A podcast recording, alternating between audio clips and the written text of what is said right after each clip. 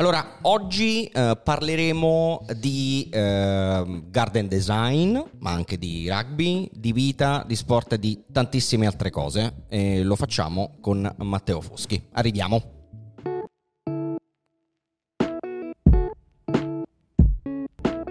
Signori, bentornati a una nuova puntata di Spigola, un podcast di Collateral. Io sono Andrea Tuzio e come dicevamo poc'anzi, oggi con noi Matteo Foschi. Ciao Matteo.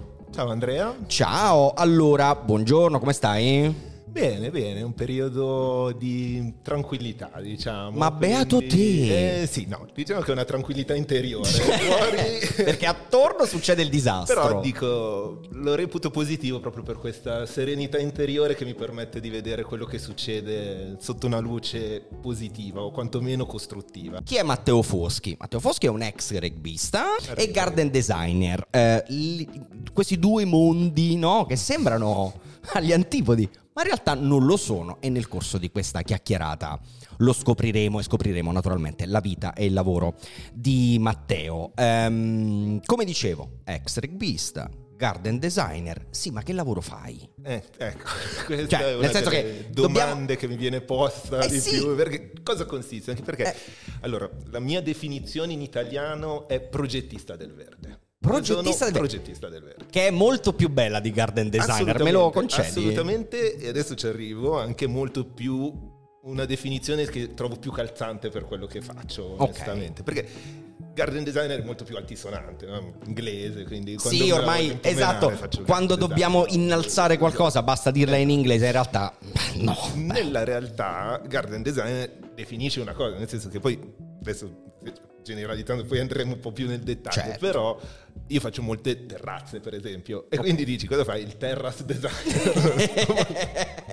no, non, non, è proprio così. Quindi eh, progettista del verde invece è un po' più ampia, anche perché poi appunto la mia attività è iniziata così, è iniziata come progettista di spazi verdi privati, fondamentalmente giardini, terrazze, ma si è un po' evoluta diventando un'attività legata anche a quelle che sono le installazioni temporanee, okay. con piante vive, a allestimenti all'interno di eh, strutture commerciali, quindi negozi, showroom. Tutta la vita è stata sempre un po' pesante trovare, darmi una definizione.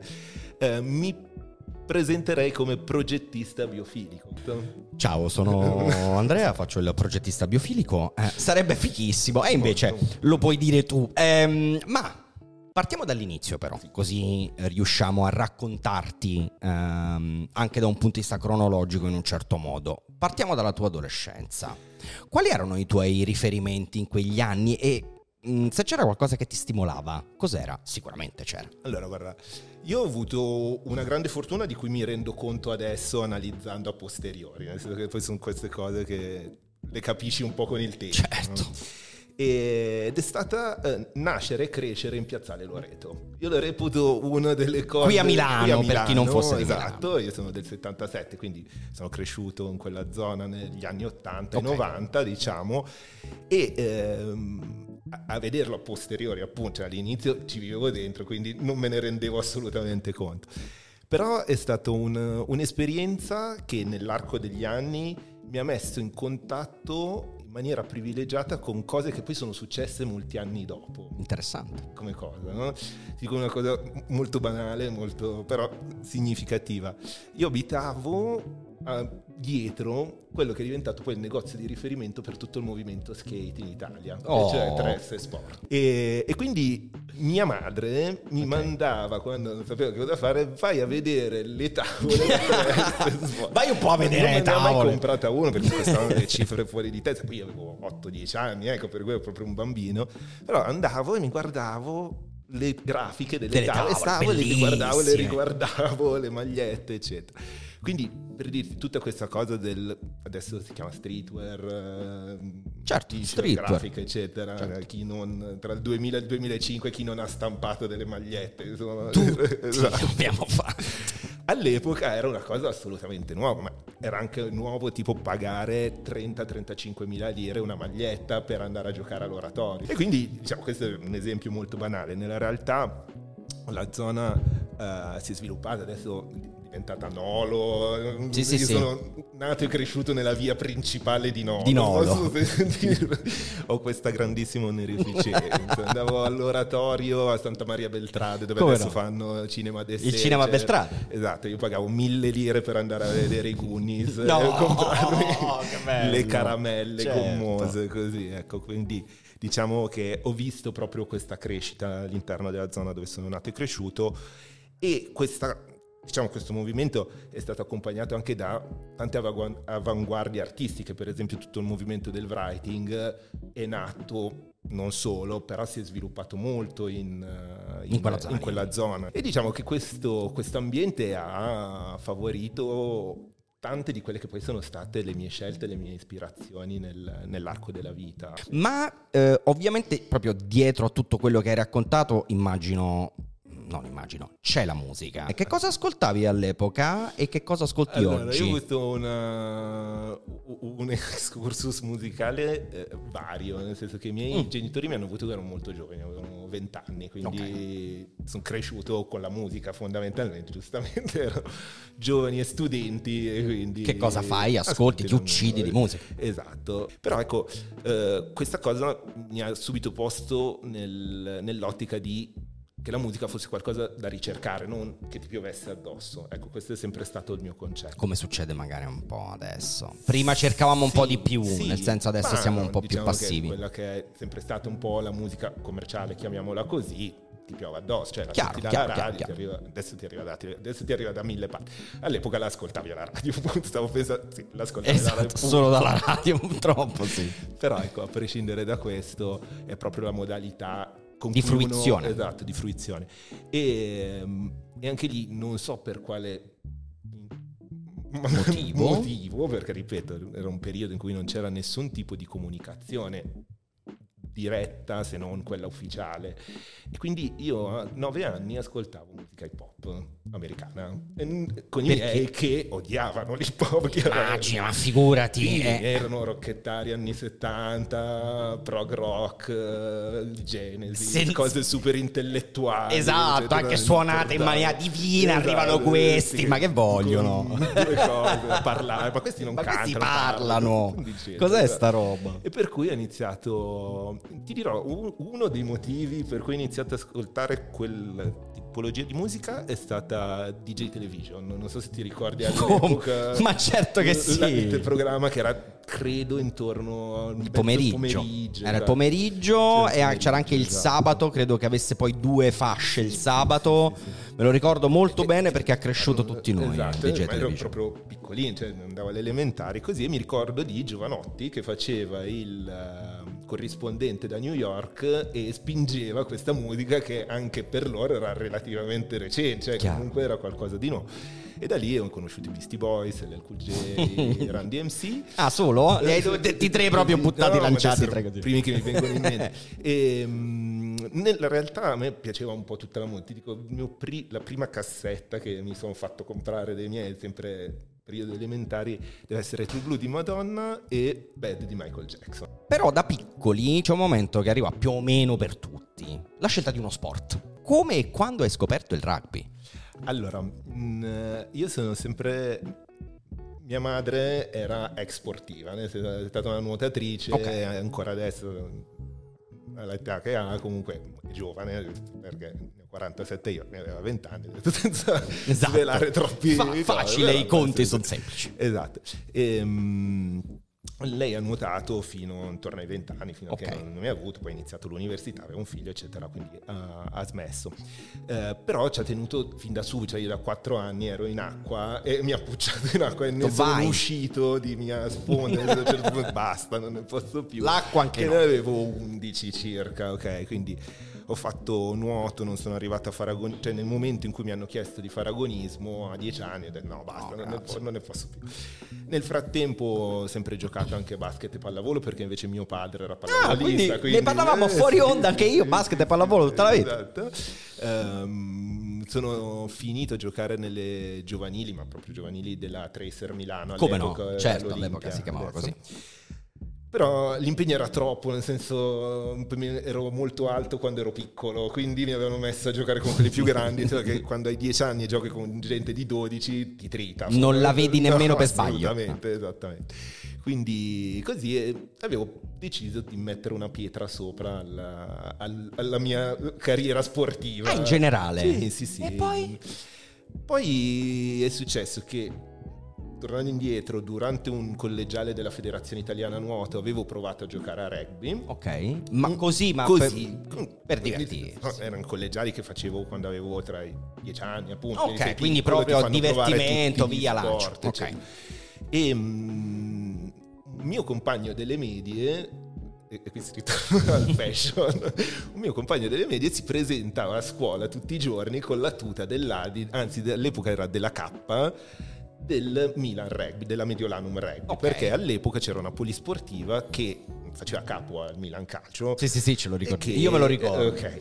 E, e, poi aveva sotto diversi sport, tra cui anche il rugby. Il rugby. E quindi eh, vedo questa tuta, gli faccio due domande e fa no, ma vieni a giocare, hai il fisico giusto per giocare a rugby. Eh, eh, ho pensato, beh, mi sono divertito quando l'ho provato quella volta la tuta è bella, i miei non mi comprerebbero Ma... mai quella tuta, per cui ho fatto i miei due calcoli e sono andato a giocare a rugby. Da lì L'anno dopo sono, mi hanno chiamato nella selezione regionale, sono diventato il capitano della selezione. Era una situazione molto difficile perché all'epoca i campi erano veramente dei campi di fango. fango, fango, fango vero. Non so come i miei genitori avessero dato permesso di, di fare una roba del genere. Perché era veramente pericoloso sì, a rivederci. Cioè, ti dico che era talmente fango che d'inverno, poi noi giocavamo come ragazzini, giochi la mattina presto, Chiaro. prima di tutte le altre squadre, e trovavi il campo talmente gelato che dovevi mettere i tacchetti nelle orme dei tacchetti perché i tacchetti non entravano nel, mamma, nel sonno. Questo era un po' il... il era tosta. Abbastanza. Era tosta. Però dal primo contatto, dal prima volta che sono finito faccia in giù in una pozzanghera di fame, mi sono alzato così mi sono innamorato di questa cosa. che bello molto sì, molto sì, bello, sì, molto bello. E, questo, e quindi è andata così, poi appunto fin da subito ho ottenuto dei buoni risultati giocavo anche in un club di un certo tipo che mi metteva a disposizione, cosa che nel rugby era fuori di testa eh, certo, all'epoca. all'epoca sì. E quindi questa cosa mi ha invogliato molto ad andare avanti. Sono lo stesso anno, dopo il eh, c'è un torneo, non so ancora se sia così, comunque all'epoca c'era un torneo regionale di categoria dove si scontravano appunto le varie regioni con una fase finale poi a Roma e da lì poi selezionavano i giocatori della nazionale fondamentalmente. Noi quell'anno per il primo anno in assoluto della storia di quel torneo abbiamo vinto la fase iniziale contro il Veneto, okay. che di solito era che, la Cerri. Eh sì, eh sì. Quindi quell'anno io ero capitano della squadra che ha vinto per la prima volta contro il Veneto, Tanta quindi roba. andammo a Roma a giocare la fase finale dove ne prendemmo un sacco. Beh, ci sta, però. E, ehm, e nulla, da lì poi mi chiamarono per la nazionale. Quindi ho fatto tutta la trafila delle nazionali giovanili, in realtà Uh, ho fatto l'under 15, l'under 16, ero diventato il capitano della nazionale under 16, ho iniziato l'under 17 e ho pensato bene di sfondarmi in ginocchio. Esatto. con, uh, andando in snowboard, chiaramente, quindi da lì diciamo che il mio rapporto con la Federazione Italiana Rugby non è poi stato molto... Si sono incazzati? Ma diciamo che non mi hanno mai più chiamato in nessun tipo di selezione, di rappresentativa, di niente. Ma quando hai capito che sarebbe potuto poi diventare un lavoro però? Il fatto di, di crescere sportivamente in un club che già era professionistico, perché all'epoca il club il Milan Rugby aveva le superstar della nazionale italiana più le superstar internazionali. Quindi per me era abbastanza una consecuzio logica del fatto di ok sto facendo questa cosa la sto facendo bene se la faccio bene divento professionista. Cioè, non, non, ho mai dato cioè l'ho sempre dato un po' per scontato. Dopo l'incidente eh, io ci ho messo un anno a recuperare e dopo un anno sono partito e sono andato in Sudafrica. Sono stato un anno ho vissuto un anno a Città del Capo durante il liceo dove ho finito diciamo il recupero e ho iniziato a giocare seriamente alzando anche molto il mio livello di gioco, onestamente. Esatto, eh, a proposito di questo volevo chiederti una cosa. Cioè tu a 18 anni mm-hmm. hai detto, signori, sapete che c'è? Io vado in Sudafrica. cioè, ma sei matto o cosa? Cioè, a 18 anni uno lo può immaginare. Io a 18 anni forse non l'avrei fatto per come sono fatto, scusatemi il gioco di parole. Tu invece sei partito senza nessun... Poi sei andato nella patria del rugby. Assolutamente, allora è stato un uh, viaggio che ha avuto molte valenze, a prescindere da quello del rugby, che chiaramente era la principale. Uh, I miei hanno voluto nel 95, dovendo fare, avevamo deciso mm, a livello di famiglia che sarebbe stato opportuno, ma anche positivo il fatto che io trascorressi un anno al, all'estero okay. e cosa di cui ero assolutamente contentissimo quando dici ah, decisione di famiglia sì bravi perfetto, perfetto. Dove devo andare? Okay. esatto. Beato te mi, io mi sarei cagato esatto. All'epoca chiaramente non c'era nessun tipo di informazione quindi io non ne sapevo nulla la cosa che ai miei premeva era che vivessi questa esperienza nel Sudafrica del 95, perché è stato un momento storico, nel senso che era dal 91 che era stato liberato Mandela, sì. dal 93 avevano ripreso le attività sportive internazionali dopo l'embargo nel 95 c'erano i mondiali di rugby certo. in, in, Sudafrica. Famosissimo Mandela, esatto, no? in esatto, campo. Con certo. François Pinard. Esatto premi a Frisco Pirani. E io ero lì durante i mondiali. Wow. E sono andato a vedere, per esempio, la partita Inghilterra-Nuova Zelanda, dove è esplosa la fama di John Alomu. Ok. Tipo ha segnato 3 o 4 mete, ma calpestando il suo diretto avversario. io ero dietro la meta. e, ehm, e, nulla, quindi eh, da questo punto di vista, ma anche dal punto di vista sociale, cioè nel senso che eh, essere presente in una situazione di così grande cambiamento sociale è stato sicuramente un azzardo, cioè del rivederla adesso come dici tu, poteva succedere qualunque cosa, Mamma mia. poteva esserci un colpo di Stato ogni 30 secondi praticamente, nella realtà no, la cosa è stata gestita molto bene, cioè, poi storicamente sappiamo com'è andata il, il passaggio diciamo da, dal regime di apartheid a quello di eh, democrazia che vige adesso in Sudafrica. Tu sei cresciuto in un contesto che stava cambiando in maniera non radicale, di più, in cui l'apertura era l'unica cosa possibile, perché prima c'era solo chiusura, c'era stata solo chiusura. Quindi tu secondo me sei, poi a quell'età, quanto, quanto ti è rimasto dentro di questa roba qua? Allora, ti dico, la mia migliore amica era la mia, la mia migliore amica di, di oggi, era la mia hosting sister di allora per, per capirci. Nel 2010, grazie ai social, grazie a Facebook, ci siamo ritrovati, nel senso che ci siamo persi per circa una decina d'anni, tra il 2000 e il, e il 2010, adesso così grosso modo. E nel 2010 mi, mi scrive e dice Matteo sono a Milano perché lei di origine era italiana, suo padre era, era italia, è italiano okay. e, e quindi capitava spesso in Italia viene a Milano, ci vediamo, ricordo ancora, in Garibaldi, così, a Radeschi. Come no, Radeschi, certo, un noto locale esatto, milanese. E, e, mi fa, guarda Matteo, eh, mi sono lasciata con il eh, mio fidanzato da tanto tempo, abbiamo girato il mondo insieme, anche lui era italiano, trasferito in Sudafrica, insomma, mi fa, guarda, mi sono rotta di vivere a Cape Town, sto pensando di venire a stare a Milano. E io ho detto, guarda, stavi tranquilla, io oltretutto all'epoca giocavo, per cui casa mia mh, avevo una situazione a Milano in cui avevo una casa disponibile che affittavo anche ad amici, eccetera, e ho detto guarda, vieni a stare da me, c'hai già la casa, poi quando io torno stiamo insieme, quando ah, io sì? torno, io tornavo comunque molto spesso a Milano, quindi eh, è una cosa fattibile, no? ho detto, no, tu, da quel punto di vista non ti preoccupare, se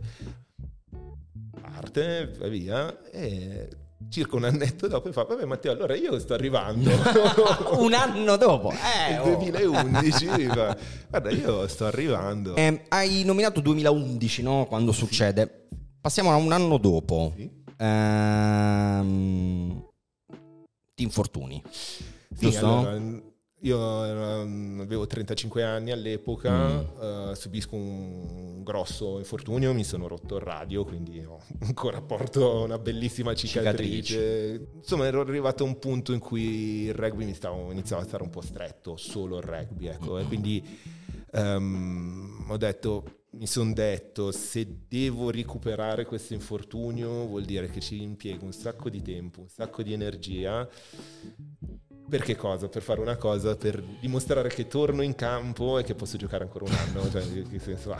Non ha nessun senso. Ci sono sportivi che invece lo fanno esclusivamente per quello. È una questione di, ma io che lo faccio a fare? No, Oppure lo voglio fare? Nel tuo caso... No, no, assolutamente. Allora, diciamo che è arrivata in un momento in cui Esatto. mi sentivo di dire... Mi sarei immaginato un altro modo per smettere di giocare, Mm. però a un certo Quale? punto... Ma no- no- non lo so, nel senso, no, nel senso, magari mi sarei immaginato di tornare più verso casa, magari un clubettino Piccolino, piccolo, per stare dentro nel club, eh, queste cose così. Ecco. Ok. Alla fine è andata così, quindi Ok. in quell'anno giocavo a Torino, poi era in estate, per cui vabbè, anche lì è stato un disastro perché mi sono rotto giocando un beach rugby in Portogallo. Ed ero con mio figlio all'epoca perché ero con questa selezione romana che ti permetteva di portare un parente a carico. No? E quindi andiamo a- in Portogallo e l'ultima partita della giornata, perché di solito i tornei sono su due giornate, mi sfondo il radio, ma Mamma. proprio cioè, ho preso in pieno, in un- durante un placaggio, ho preso in pieno la fronte di un, perché poi sul beach rugby è un casino, perché scivoli, non, non hai le misure, anche la velocità proprio è diversa, per cui le proporzioni sono diverse, fai gesti inconsulti e poi di solito sono abbastanza discinetico di mio, per cui diciamo che ci ho messo un po' del mio e andando a placcare, ma senza farlo apposta, l'ho preso in piena fronte, proprio qui, e lui si è preso una botta chiaramente Importante. importante. Ma il mio si è rotto come un tubo di plastica, cioè il mio Wow. radio si è rotto proprio è andato Voglio- a vabbè. metà. Per cui caricati, eh, par- siamo partiti da Figuera da Fos con Mm. mio figlio che mi faceva... È stato bravissimo, Cioè, infatti ne sono sicuro. estremamente orgoglioso di mio figlio da sempre, perché ha sempre dimostrato una grande maturità nei momenti di necessità. Difficili e di necessità. Quindi è sempre stato anche un mio consigliere, se vuoi. Questa è una Eh, bellissima cosa che hai detto. Vedi, tu hai portato tuo figlio a giocare a rugby, a fare surf. Mio papà mi portava allo stadio. Allora, e poi dici la differenza. Vabbè, guardandoti indietro, no? Quale credi sia stato l'insegnamento più grande che ti ha lasciato questo sport e in che modo ti ha forgiato, ha influenzato quello che sei ora? Guarda, allora, prima cosa sicuramente è stato il contatto con gli elementi. E, mm, questo eh, dieci mesi l'anno, che vanno da settembre a giugno, con tutto quello che ne consegue, nel senso Certo. sole, pioggia, grandine, neve, sì. ghiaccio. eh, Si sei va. a contatto con la, in pantaloncini e maglietta, no, anche lì no, no, non sempre, però, però il concetto è un po' quello. E questa cosa mi ha, mi ha portato a pensare che non sarei mai riuscito a fare un, qualche cosa che mi bloccasse in un- una posizione. La cosa che, mi- che più mi, su cui mi ponevo il problema era appunto questo continuum no? di dire "Caspita, ho lavorato per eh, tutta la vita all'aperto mettermi davanti a un computer al chiuso eh, non, non so quanto reggerei ecco lo- l'ho un po' vista così. Dall'altra parte per altri campi diciamo che il rugby ma come penso tutti gli sport poi in realtà per cui non, non voglio dire che il rugby sia particolarmente eh, istruttivo rispetto ad altri. Io credo che la disciplina il- la puntualità il rispetto una delle caratteristiche del rugby è che ti permette all'interno del regolamento di qualche modo incanalare la fisicità nei confronti fisici, cioè Proprio nel fisico. contatto, Nel con contatto. l'avversario. Ecco, adesso non voglio dire la violenza. eccetera. No, no, no, no, no. È- contatto fisico il contatto importante. fisico è accettato, non solo è accettato, Deve ma esserci. è auspicabile, è regolamentato, Chiaro. chiaramente, assolutamente, però ti permette in quel regolamento di fare tutto quello che vuoi. Però eh, ti insegna ad incanalare qualunque tua aggressività, eccetera, dentro un regolamento. Diciamo che fino a qualche anno fa, per esempio, non c'erano le prove video, Mm. quindi tutto ciò che non veniva fischiato dall'arbitro era lecito. Per cui fondamentalmente, a prescindere da quella che può essere tutto l'aspetto regole, Sì. c'è tutto un aspetto di regole non scritte. E quelle, all'interno quello al- è lì mi interessa. Adesso, adesso è molto diverso perché essendoci una prova video addirittura c'è, c'è- c'è un quarto arbitro che guarda la partita e ferma il gioco nel caso di, di gravi irregolarità. Ok, quindi non è più possibile tutto questo, chiaro, ma anche giustamente. certo. Mentre prima in un raggruppamento poteva succedere qualunque cosa, dall'essere calpestato, cioè, nel senso io uscivo tipo zebra, nel senso che avevo le strisce dei tacchetti Ma... degli altri su tutto il corpo, eh, la faccia sempre piena di punti, eccetera, Mamma. eccetera, eccetera, eccetera. Però per esempio c'erano delle cose estremamente, estremamente eh, tabù nel rugby. Per esempio io ho avuto i capelli lunghi, avevo i dread per dieci anni qua. Cioè okay. tutta la, quasi tutta la mia carriera l'ho fatta con, con i dread in testa. Mi è successo una sola volta che me li tirassero. Non si fa. Aspetta, chi l'ha, l'ha fatto? Io mi sono girato chiaramente molto aggressivo, mettiamola così. Immagino. Il tipo si è scusato, ha chiamato l'arbitro perché lui voleva prendermi la maglietta e nel, mentre ha, preso, ha chiamato l'arbitro e ha fatto fischiare fallo contro di lui. Davvero? Assolutamente. Ecco, fa capire tantissime cose quello che hai raccontato, ma prima stavi dicendo, poi a un certo punto, ah, dopo l'infortunio forte, hai detto, beh, non posso stare dietro al computer, non posso... Eh, ok.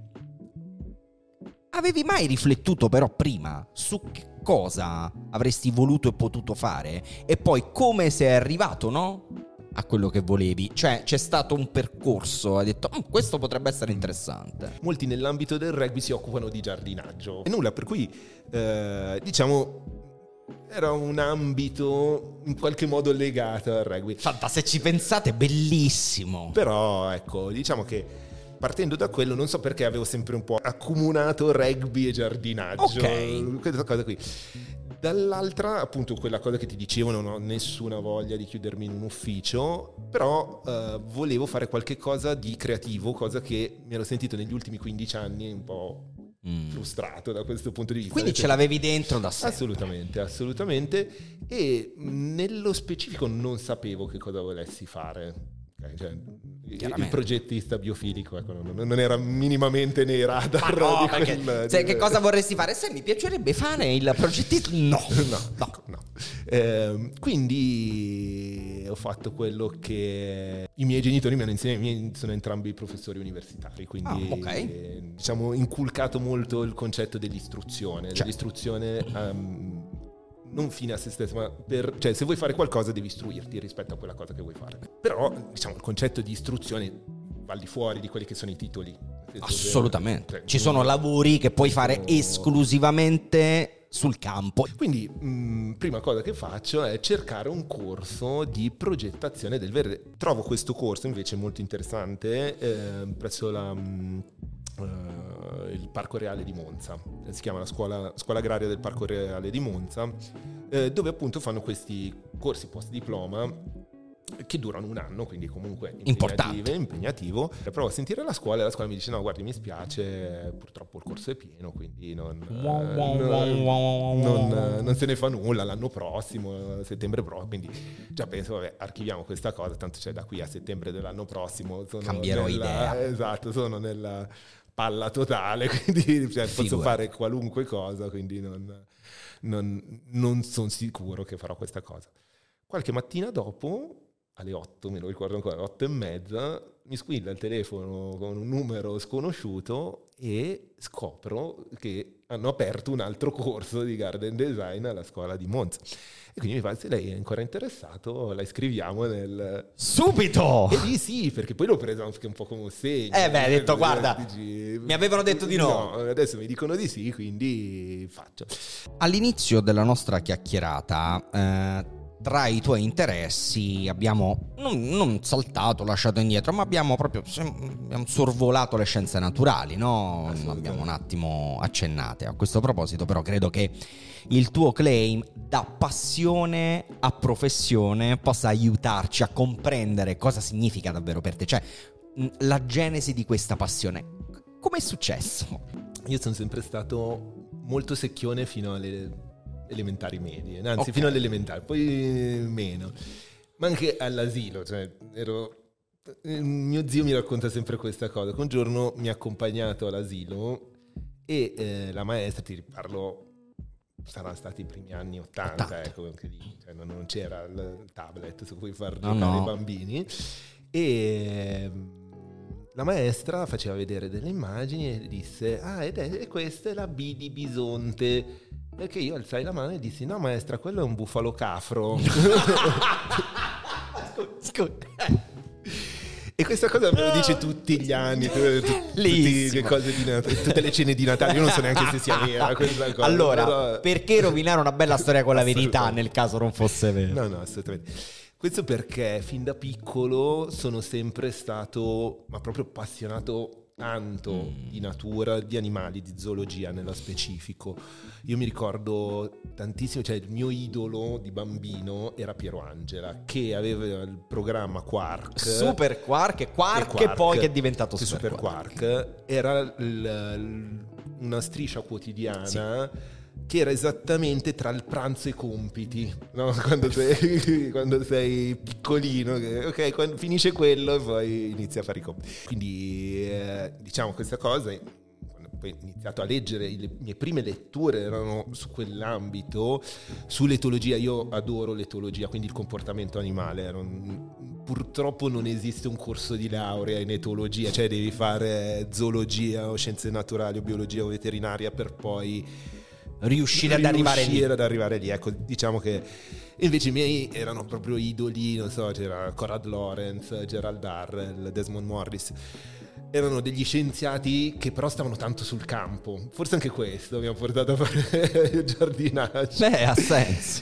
Um, diciamo che questa è stata la, la, mia prima fase. Poi questa fase nella realtà è venuta un po' crescendo, altri interessi, la musica, l'arte. a proposito di musica, che non abbiamo parlato, ma tu volevi, volevi hai provato la carriera da musicista? No, no, allora... Chiariscila allora questa roba. Allora, Scusami se ho cambiato, no. ma fondamentalmente, eh, adesso io ti ho detto, abbiamo parlato di una fase molto giovanile sì, della, certo, dei miei gusti certo. musicali, che si sono poi evoluti nel tempo tramite esperienze. Per esempio, ho scoperto, torno sempre alle medie, la musica reggae in vinile, quindi... Eh, tutta una scena giamaicana inglese eh, che poi mi ha portato, appunto sempre legandomi a quelle che erano le esperienze di DJ Television, a tutto il mondo dell'hip hop. Quindi nei primi anni 90 ascoltavo fondamentalmente hip hop e musica reggae. Nel 97, come regalo di maturità, i miei decidono bene di regalarmi un mese e mezzo in Giamaica. Quindi allora, qui bambini a letto, grazie perché parliamo. E quindi ero stato un anno in Sudafrica, sono tornato, mi sono diplomato sì due anni dopo, un anno e mezzo dopo che sono tornato e nel 97 riparto e vado in Giamaica, vado in Giamaica per vedere concerti e comprare vinili, questa era la oh. missione del, della vacanza. Poi che sia successo altro durante no, quella permanenza in Giamaica eh, eh, mi sembra abbastanza scontato. Eh, diciamo, le piante, piante, mi sono sempre piaciute, quindi eh, eh, esatto. E, e lì chi, è belli, chi meglio di te La natura incontaminata della Giamaica è favolosa. E regala perle meravigliose, per realtà, fortuna. Nella realtà a livello estetico dico, effettivamente ti porti poi dei, dei, frammenti da queste esperienze, cioè queste sono le esperienze su cui io devo basare mia, il mio gusto estetico, cioè non è che posso andare negarlo. a prendere cose, esatto, esatto, o cose che non hai visto, esatto, lì ci sei stato. Esatto. Cioè, studiando la tua storia, mh, mm, approfondendo poi il mondo vegetale, è un come se trovassi un parallelismo, cioè entrambi vi adattate alle situazioni e gestite bene il cambiamento, no? Assolutamente. Tu sei riuscito a gestire un grande cambiamento nella tua vita, no? Assolutamente. Perché poi sei passato da tutto quello che abbiamo raccontato adesso, quindi una vita fatta di sport sempre, H24, viaggi, background culturale di un certo tipo, Uh, inizia fondamentalmente un nuovo capitolo della tua vita perché ci hai parlato, insomma, arriva quella famosa telefonata esatto. che ti fa dire ma forse io quel corso devo farlo. Lo fai, ok. Eh, e quello fondamentalmente è stato il primo passo nel mondo della progettazione del verde, giusto? Sì, ok. Sì, sì. Poi naturalmente con la formazione eh, arrivano immagino anche le prime fonti di ispirazione. Cioè, quali sono i nomi eh, che consideri tali che sono state tue ehm, che sono state ispirazione per te e naturalmente per quale motivo? linea di massima mi piace proprio a livello personale prendere ispirazione su una gamma molto ampia di input che okay. parte, ripeto, dalla musica, ne abbiamo parlato ampiamente, l'arte, il, uh, quella che può essere definita street art in generale, eh, ma anche la cucina, per esempio, cioè qualunque cosa, i viaggi, cioè vedere, vedere proprio e, e toccare le cose. Le cose. Mi, quindi difficilmente riesco ad avere un, un punto di riferimento okay. dal punto di vista di, di, una singola persona. Cioè, adesso abbiamo parlato prima di Conrad Lorenz, sì. di Gerald Darrell, eccetera, però diciamo lì sono proprio capisaldi di, di quella disciplina e di conseguenza. Per quanto riguarda i, i progettisti dei, dei giardini, ce ne sono tantissimi viene da citare Pete Odulf che è un, un progettista uh, olandese famoso per il naturalismo che usa nelle sue composizioni ed è um, ha progettato l'Highline a New York per intenderci e infiniti giardini e parchi e io ho avuto la fortuna di vedere a Chicago il Lori Garden che è all'interno del Millennium Park, è una parte del Millennium Park e um, quando ero lì mi sono infilato in un ristorante a fare colazione ma alle sette e mezza di mattina e ho mandato una mail a info. Cioè sì, sì, sì, le mail, quelle, garden, quelle generiche di solito le legge nemmeno lo stagista. No, esatto, eh. esatto. Allora gli scrivo, sono un progettista di Milano, mi farebbe piacere prendere contatto con voi. Va bene? Era il 2014 ed erano il decimo anniversario del, della costruzione dell'Ori Garden. Wow. E mi hanno invitato in una sala d'onore a sentire la direttrice dell'Ori Garden parlare per il... No, vabbè, vabbè, ma t'hanno proprio, eh? Sì, sì, sì esatto, un caso assoluto. C'ho ancora la nota sul cellulare, me lo passo da cellulare a cellulare, la nota che avevo preso, gli appunti che avevo preso Fantastico. durante quel, quel, stato un momento importante. Assolutamente, assolutamente. Beh. Intanto perché la direttrice all'epoca era molto più giovane di me e io avevo tipo 37 anni, una cosa del genere, era evidentemente molto più giovane di me. E quindi mi diceva, caspita, qui fanno gestire una cosa del... Poi è veramente un giardino, chi capita a Chicago, anche oltretutto in un bellissimo punto perché è tra il Millennium Park e il Museo d'Arte, che è il Museo d'Arte di Chicago credo sia il secondo museo d'arte più esteso al mondo, quindi vale la pena assolutamente. Ed è proprio un giardino con piante perenni, piante... Oltretutto lui ha studiato tutto un impianto con vegetazione nativa e quindi è andato a studiarsi e ha creato un giardino nel Millennium Park, che invece il Millennium Park è molto, artifici- cioè, è molto artificiale. Ok. Non, non ha quel, quella lure naturalistica che invece Pidodulf è riuscito a dare a questo angolo. E quindi, niente, questa esperienza è stata molto bella anche proprio a livello ne parleremo della biofilia, però di come spiegava quanto il uh, Lori Garden, che in origine era un parcheggio, quindi il Millennium Park è stato rifatto nel 2000 per rifare questo affaccio sul lago Michigan e eh, beh, è famoso per tantissime sculture, soprattutto tantissimi monumenti. E, mm, e appunto nel, 2000, nel, 2004, poi erano dati lunghi di 4 anni anche loro, per cui Vabbè, avevano oh. inaugurato nel 2004 e quello che il beneficio che aveva portato a quella zona di Chicago il inserire un giardino dove prima c'era un parcheggio, eh. cioè parlava di uh, un censimento di, non so, di una trentina di specie di animali che si erano tornati ad insediare in quello che era il loro habitat naturale precedentemente. Poi però, insomma, fai questa esperienza, poi torni sì. chiaramente e uh, nasce, poi naturalmente m- mi spiegherai tu come si è arrivati, nasce il tuo progetto, Hot Garden. Sì. Partiamo dal nome, cosa c'è dietro naturalmente, e, ehm, per quanto riguarda invece il progetto in generale, come me lo descriveresti? Quindi le domande sono tre. Uh, quando nasce, perché nasce e cosa c'è dietro al nome? E poi, insomma, me lo descrivi un pochino, mi racconti okay. un pochino che cos'è. Allora, mm, diciamo che il, il, la, mia, la, mia, volontà era quella di non fare il dipendente in linea di massima. Okay. Quindi questo era sempre stato, cioè l'idea era di sviluppare un progetto personale. Quindi la, la, la partenza era questa. Okay. Uh, ho sviluppato Garden uh, in circa un annetto. ehm, dalla fine del corso, poi appunto ho fatto un tirocinio di quelli gratuiti che si fanno a chiusura di, di questo tipo di corsi. Come sono, l'università. Sono pare. andato oltretutto a lavorare proprio a fare manualanza. Chiaro. Sono andato in un, in un garden center abbastanza famoso a Milano andavo a travasare le piante, ma io non avevo mai fatto nulla con le piante, quindi ne sentivo proprio la necessità. Certo. Sentivo la di necessità le mani di, dentro. Sì, di capire come funziona. Cioè, comunque sono esseri viventi e quindi vanno capiti, certo. come tutti gli esseri viventi. Ecco. Giustissimo. E quindi eh, mi sono dato proprio, ok, faccio manovale, vado lì. Eh. Nel frattempo, appunto, ho sviluppato anche all'interno di quella realtà dei progetti di, dei progetti di, di garden design, tuoi personali. Esatto. Sì, in realtà per loro, okay, nel senso certo, che certo. hanno sfruttato il fatto che io sapessi usare i programmi, ci mancherebbe le cose. E quindi eh, così, anche questo è abbastanza, ci sono aneddoti molto divertenti. Comunque, vabbè.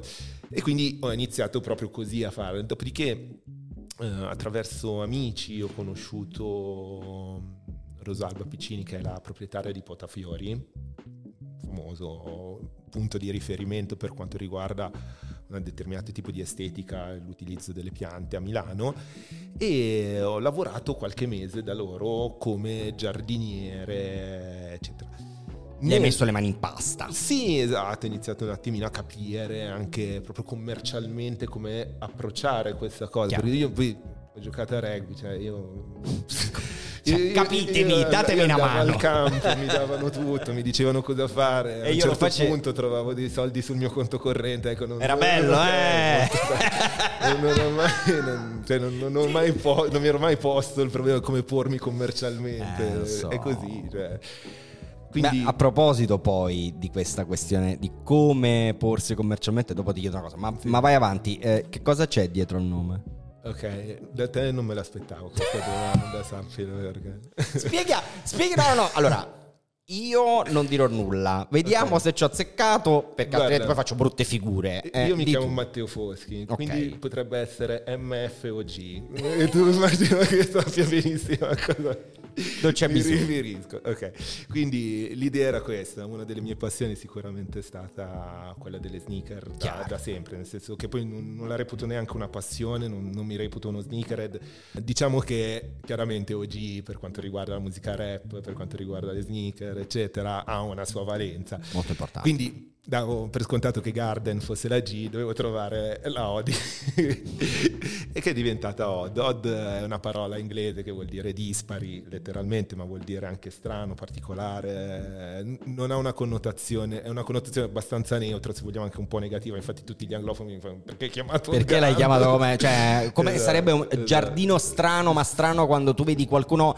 Eh, Secondo me Guarda, in inglese la parola weird arri- potrebbe no, troppo, beh, weird è troppo eccessivo. Okay. Allora arriva da questa cosa, perché io quando giocavo a Catania aprì un negozio di streetwear e vendevo i marchi dell'epoca, cioè considera tra il 2005 e il 2010. Ok. Circa. E vendevo Emily the Strange. Come no? Ok e c'era questa maglietta con scritto Even or Odd, Emily is always odd. Ok, okay. okay. E, okay. e, mi era rimasta questa frase, sì. ma poi Emily the Strange fa solo roba da donna, nel senso non faceva roba, quindi mi era proprio rimasta quel, quella cosa lì, tutto il resto non ne so nulla di Emily. però mi faceva molto pensare perché era, a parte una, quasi una filastrocca in inglese, no? Certo. E, ehm, e però mi ci sentivo in qualche modo. Dentro. dentro. esatto, eh, magari non, non, riesco ad accomunarmi tanto all'immagine di Emily The Strange. Ma quella frase quella ti aveva un po' assolutamente, incastrato. Assolutamente. E quindi mi ronzava nella testa e quando ho dovuto scegliere una parola con la hot da mettere davanti alla G. Fatto già, è che abbiamo spiegato Hot Garden. Ehm, il progetto in generale, come me lo descriveresti? Allora, io definisco il mio uno studio creativo con focus sulle piante. Nel senso, faccio sicuramente il progettista, il core business è assolutamente certo. legato a quello che è il giardinaggio tradizionale, quindi terrazze, giardini, che tento di interpretare nella mia maniera, nel senso, alla fine, avere uno stile odd. Sei tu. Sono io, esatto. Ehm, dall'altra appunto mi occupo anche tanto di uh, installazioni, cioè poi dipende molto dagli anni, ecco, perché sì, poi ne parliamo perché anni, sono. Esatto, che così. E quindi fondamentalmente descriverei la mia come un'attività creativa in primis, uh, mi capita spesso di lavorare con uh, col mondo del, della moda, del fashion. Sì, sì, È infatti. Stato, Adesso ci arriviamo, amico mio, esatto, perché per cui... in questi anni tu hai collaborato con molti moltissimi brand. Uh, a parte qual è stata la tua prima esperienza con un brand, te lo ricordi? Allora, i primissimi forse... Eh, allora, ho fatto una cosa per Antonioli. Ok, quindi, per, quindi in famiglia. In famiglia. Assolutamente sì, avevamo fatto un evento benefico. Uh, Claudio Antonioli, il proprietario di Antonioli, è molto legato al tema animalista. Quindi avevo organizzato una festa di beneficenza per, uh, appunto per credo dei canili, comunque dei rifugi per animali. Quindi avevamo fatto questa cosa e mi aveva chiesto di inserire delle piante, eccetera. E avevo realizzato dei cubi e delle, anche i tavoli espositivi, eccetera, con del prato vero. Avevo Ma, fatto tutto beh. in prato vero, eccetera.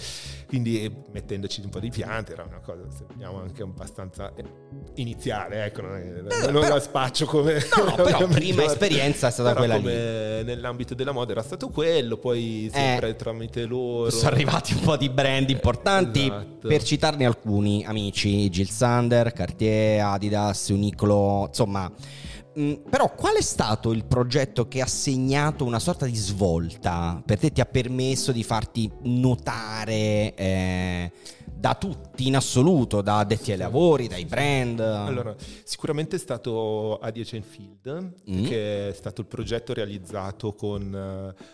In, in, supporto in realtà, nel senso che eh, l'opera è di Linda Tagg, che è un'artista australiana che aveva già proposto questo format per la Biennale 2018 eh, in rappresentanza dell'Australia. Quindi okay. aveva questo concept che era l'idea era di portare un prato all'interno di una struttura. e quindi abbiamo realizzato, abbiamo trovato, cioè io mi sono occupato questo caso onestamente esclusivamente dell'aspetto tecnico, le, il modo per realizzare quella che era la sua idea, okay. fondamentalmente. E quindi abbiamo lavorato su, lei voleva oltretutto, voleva che fosse un prato... Eh adiacent field perché deve essere adiacente a Milano, cioè deve essere proprio quella cosa lì, non un prato X. No. Deve essere un prato, quindi stato un lavoro di scouting sulle location da cui andare a prendere, perché poi abbiamo estratto circa 200 metri quadri di, di Mamma prato. mia. È eh, tanto è 200 metri eh, quadri? Sì, cassettine 30 x 60 direi, direi di sì.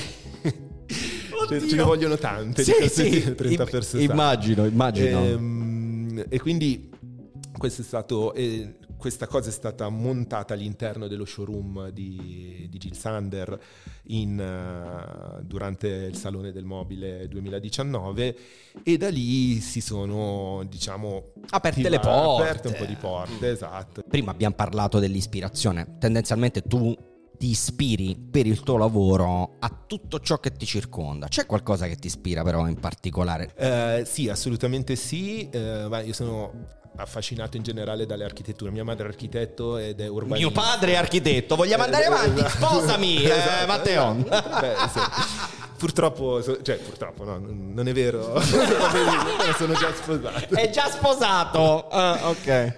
No, però ecco, diciamo che um, mia madre poi è, è urbanista, quindi diciamo che mi ha sempre spiegato l'architettura dal punto di vista dell'usufrutto del cittadino. Certo. Il mio punto di vista è proprio quello del riuscire a creare un'interazione tra le piante e le strutture, e le strutture architettoniche. Certo.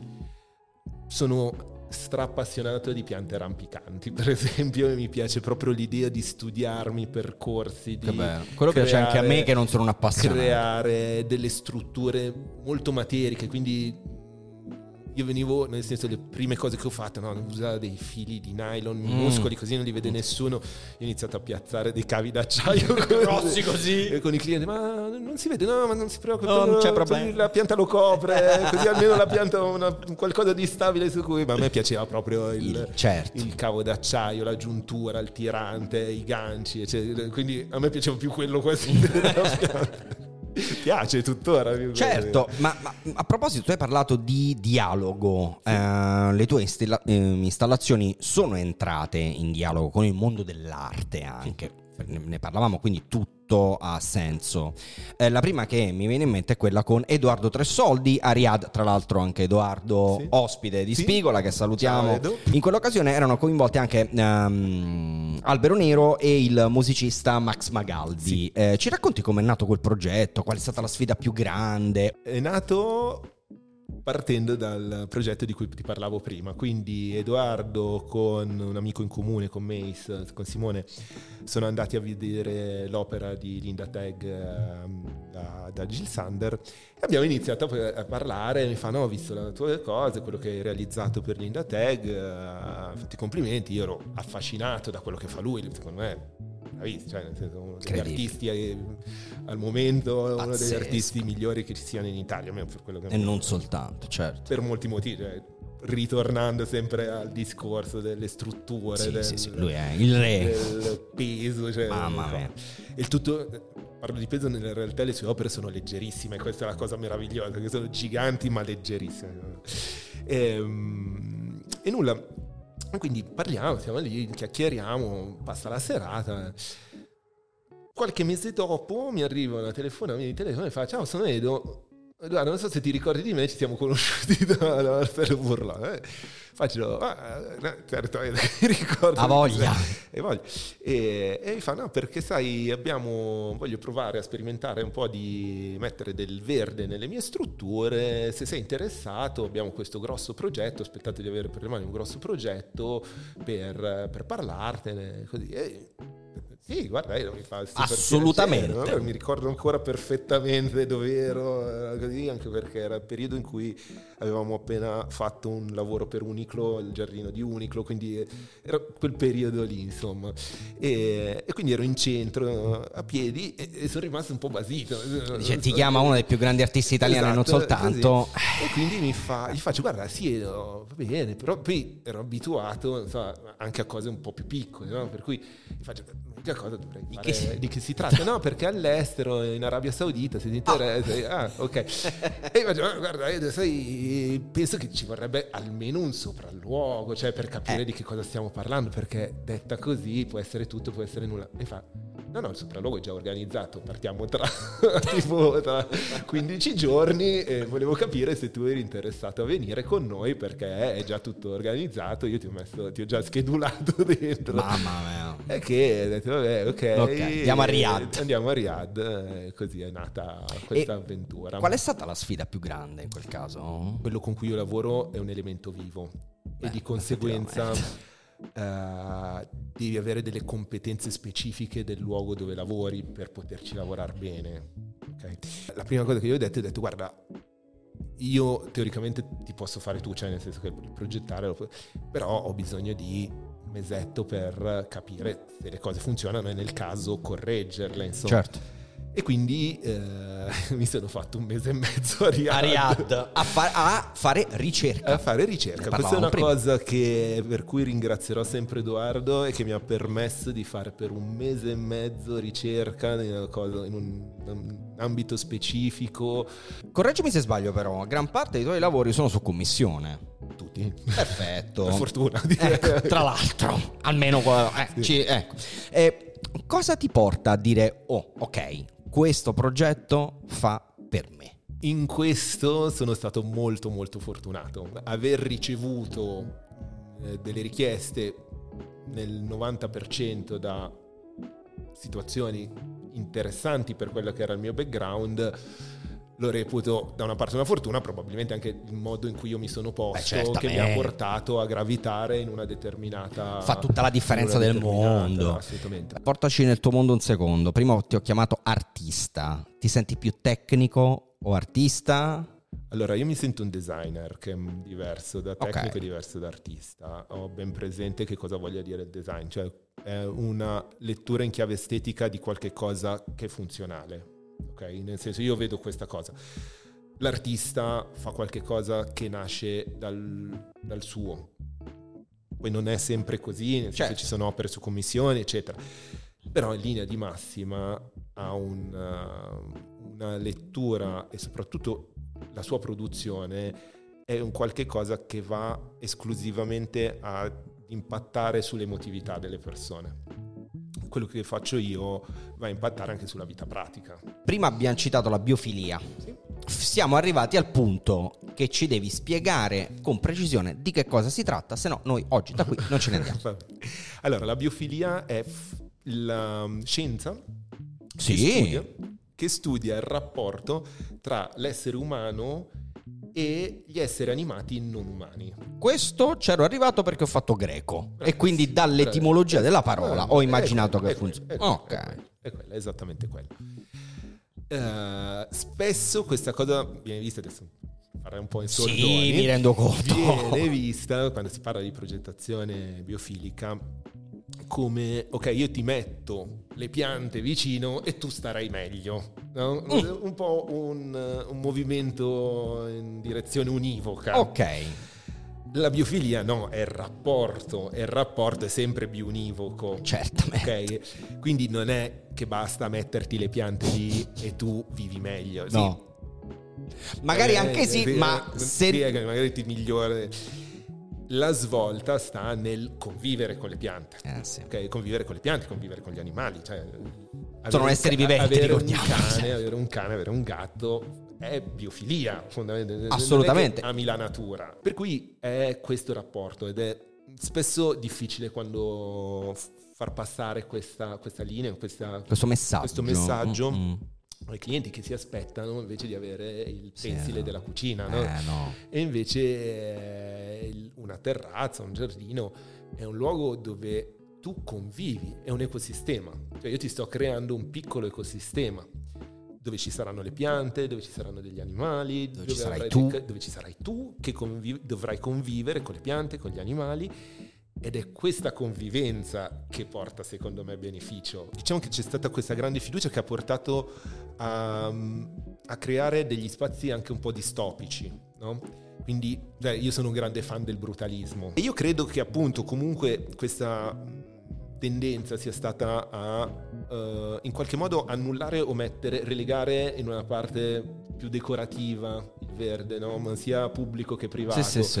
In linea di massima spesso mi capita di arrivare e di essere chiamato per un restyling di una terrazza magari fatta 20-30 anni fa e trovare queste cose iper decorative, iper eh, statiche. Che hanno esclusivamente il, eh, come si dice, il significato de ok, è bello. È bello, esatto. Senza esatto. badare a tutto il resto. Esattamente. E questa cosa, secondo me, invece c'è un, uh, un rilancio del naturalismo, quindi di uno stile che in qualche modo esca da quelli che sono dei canoni, ma penso a livello in generale la nostra società sta proprio eh, passando questo periodo in cui non esiste più un canone di bellezza univoco. Per fortuna. Ma- assolutamente, ma eh, ci si apre a nuove esperienze anche eh, Certo, estetiche, no? di tutti Quindi di tutti i tipi, andando a cercare eh, quelle che poi hanno un payback maggiore, ovviamente, giustamente, no? nel senso che poi eh, capisci che se io ti faccio una terrazza naturalista e non tutta topiata con le sfere, cose, eccetera, te la vivi meglio. Ma cosa significa per te prendersi cura del verde? Prendersi cura del verde vuol dire conoscerlo in, prima- in primo luogo. Nel momento in cui sei educato a fare una cosa, la fai. Certo. Perché la fai bene anche.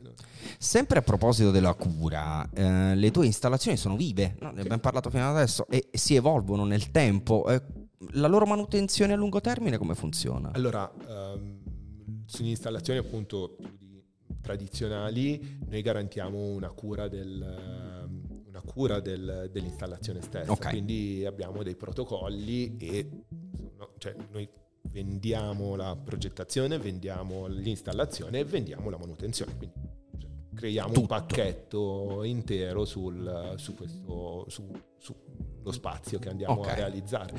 Quindi questo è quanto. Tendenzialmente vorremmo, eh, il nostro tentativo è quello di avvicinare no, il, le persone, i nostri clienti alla cura del, eh del, loro spazio, ma anche proprio, ripeto, per certo. tornare a questo scambio che ci deve essere. È fondamentale, altrimenti che, che, hai fatto? Senti, ma oltre all'impegno di Hot Garden, negli ultimi anni hai iniziato a collaborare anche con l'Italian Design Institute sì. come docente. Sì. Come docente, sì. Cosa ti ha portato a considerare l'idea di insegnare e naturalmente condividere le tue conoscenze del garden design? Eh, era un tuo desiderio sin dall'inizio, era nelle tue corde? Sentendo di parlare, chiacchierando con te, direi di sì. Era un sì che però io non sapevo, ecco. mettiamola così, era un sì che io non sapevo, io nasco come gran timido, ma proprio timido patologico. Ti capisco. Patologico, nel senso, io anche come mio zio raccontava quella storia del bufalo cafro, mi raccontano infinità di storie in cui io ero completamente bloccato, ma in situazioni banalissime. Sì, sì, ecco. sì, guarda, ti però, capisco. Completamente. Il rugby mi ha aiutato molto a smarcare questa cosa, nel senso che comunque stai performando in magliettine e pantaloncini davanti a delle persone persone, ti stai menando come un fabbro per 80 minuti, quindi diciamo che da questo punto di vista ha un po' sciolto le briglia sicuramente. Eh, diciamo che quindi avevo questa un po' riluttanza nel uh, espormi proprio in generale.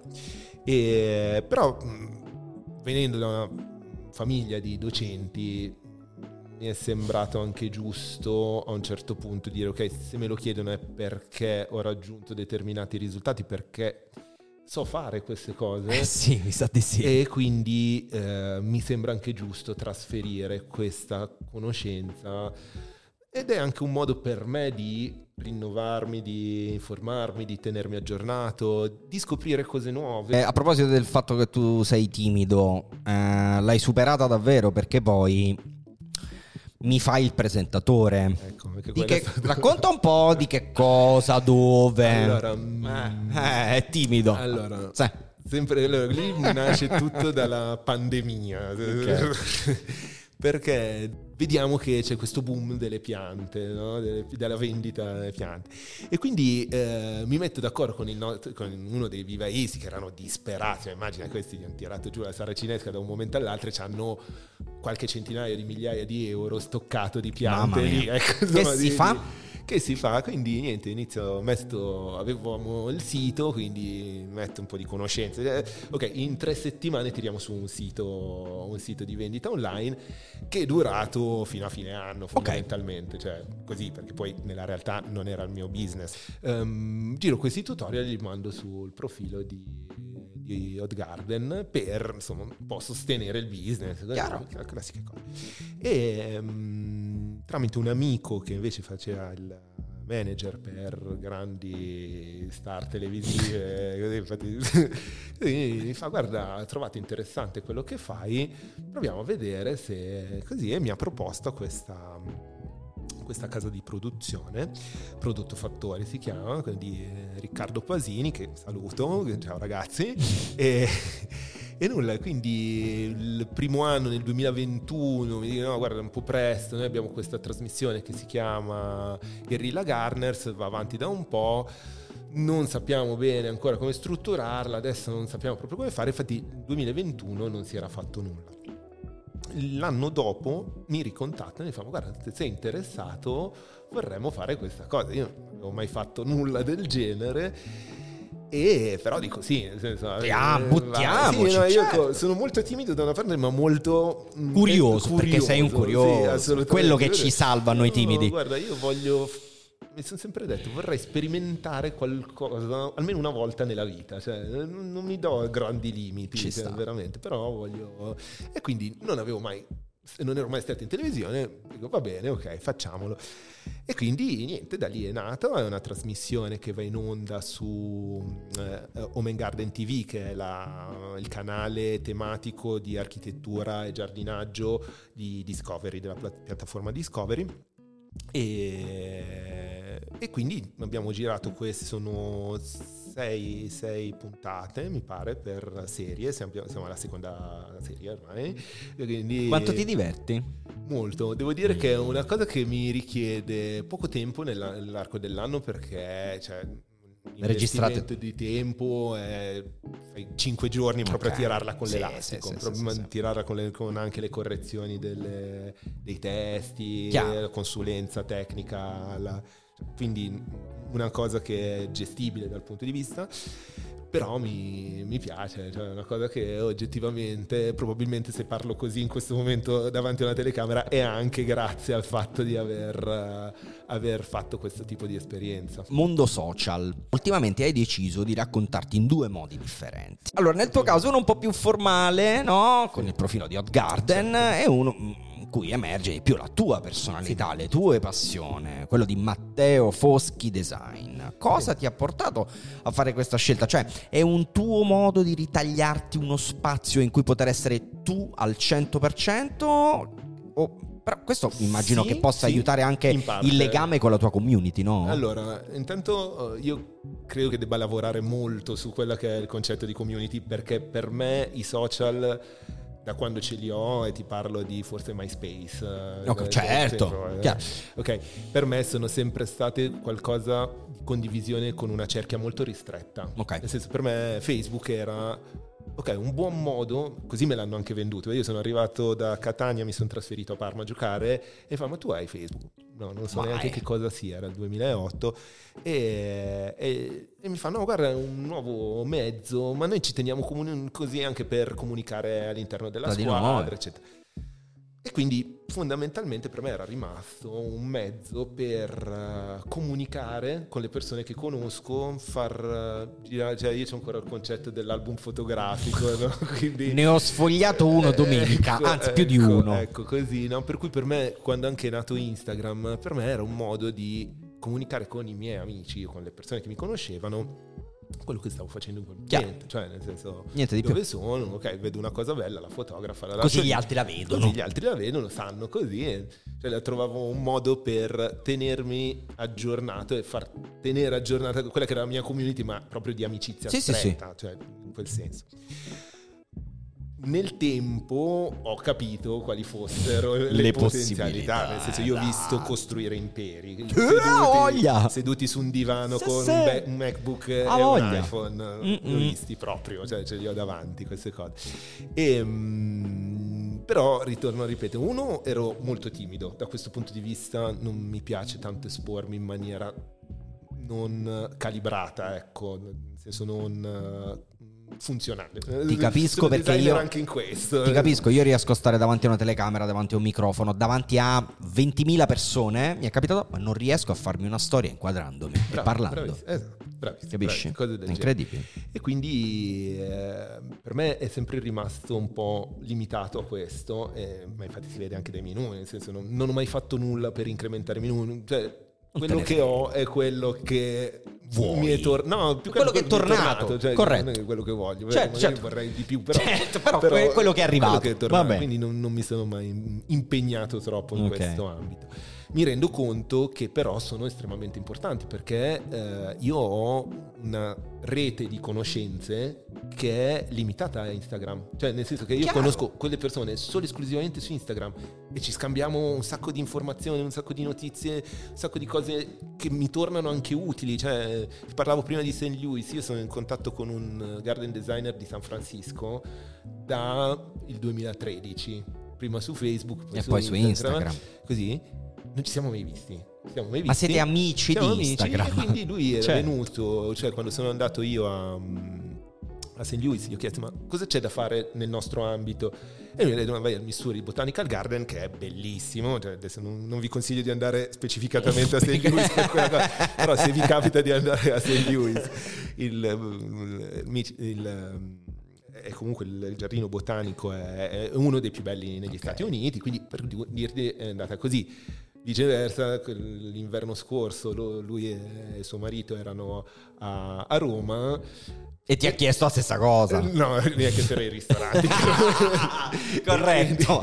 L'ho mandato da, dal mio caro amico da, dal Marchese, da, da conosco lo chef Daniele che era un ex rugbista anche lui, quindi così ho detto guarda vai, vai dal Marchese e ho chiamato mentre... Ho detto ero... guarda che arriva. Eh. Sì, no, io, ero, io in viceversa ero ad Abidjan, ero in Costa d'Avorio in quel momento. Quindi... Capito? oh, io sono in Costa d'Avorio, però sta arrivando un, bravissimo, ragazzo di San Francisco a mangiare lì col compagno. Mi raccomando, non fatemi fare buttare figura. Mi ho fatto offrire il dolce. No, bravo, bravo. Senti, ultima domanda proprio, e però rischio di aprire proprio il vaso di Pandora. Quale domanda avresti voluto che io ti facessi e non ti ho fatto? Che cosa vuoi fare da grande? Che cosa vuoi fare da grande? Non più dopo un po' di tempo. Hai ragione, vero, hai ragione, hai ragione. Che cosa vuoi fare da grande? Ma allora, in realtà faccio quello che mi piace con le persone che mi piace, quindi in questo momento devo dire che sono molto soddisfatto di quello che faccio. Mi piacerebbe iniziare due attività, due attività che vanno assolutamente fuori dal, da, da, quello che faccio, cioè non è vero, in realtà una è molto vicina, mi piacerebbe fare scultura, mi piacerebbe okay. iniziare a lavorare con i materiali quindi legno, pietra. Però vediamo. E l'altra invece più sportiva mi piacerebbe iniziare il tiro con l'arco. Bah, scusa! Perché? La perché... scultura lo capisco perché secondo me è molto affine a quello che già fai. Certo, certo. Ma il tiro con l'arco? È una questione di concentrazione, è una questione di utilizzo dei muscoli in maniera diversa di come sono abituato. E ti dirò, io sono un bello tritato, eh. dal punto di vista fisico. Il, ecco, il rugby ti sfonda, come si dice. E, ehm, e quindi eh, per me è difficile fare qualunque cosa. Cioè, io vado da un. Adesso ho dovuto riprendere, andare da un fisioterapista come se stessi recuperando da un infortunio sportivo, praticamente. Perché eh, ho dei problemi alla schiena, problemi delle articolazioni che se non faccio così, ma non mi muovo, cioè, sì, avevo sì, preso di andare in bicicletta in studio, ecco, no, mal di schiena, Vedi. mal di tutto, eccetera. Quindi voglio ritornare a, almeno a, a, fare un po' una vita normale da questo okay. punto di vista. Cioè di rimetterti in sesto da un punto di vista muscolare dopo anni di distruzione. Assolutamente, assolutamente. E um, il tiro con l'arco lo vedo come un'attività sportiva che mi permetta di non diciamo gravare troppo sul, sul sui muscoli su, che hai utilizzato mia, per tutta la tua vita sì più che i muscoli sono proprio le articolazioni le ossa okay. E quindi in bocca al lupo per entrambe le cose, per Vedi? tutto quello che fai. È stata una chiacchierata lunga e piacevole, molto molto piacevole. Eh, grazie ancora Matteo. Grazie a voi. Noi abbiamo finito, l'appuntamento è alla prossima puntata. Bella, Peace. Viva. Spigola è una produzione di Collateral Podcast presentato da Andrea Tuzio. Si ringraziano Giulia Guido per il coordinamento editoriale e di produzione, Andrea Gianni per le riprese e il montaggio, Paola Mangiarotti per la visual identity, Giulia Tofi, Andrea Tuzio e Giulia Guido per i testi, Cristiano Di Capua per il coordinamento tecnico, Andres Juan Suarez per le fotografie, Giordana Bonanno e Violetta Schautz per la parte social, Parasite per il set design. Seguiteci su Instagram e TikTok per non perdere le novità sui prossimi episodi.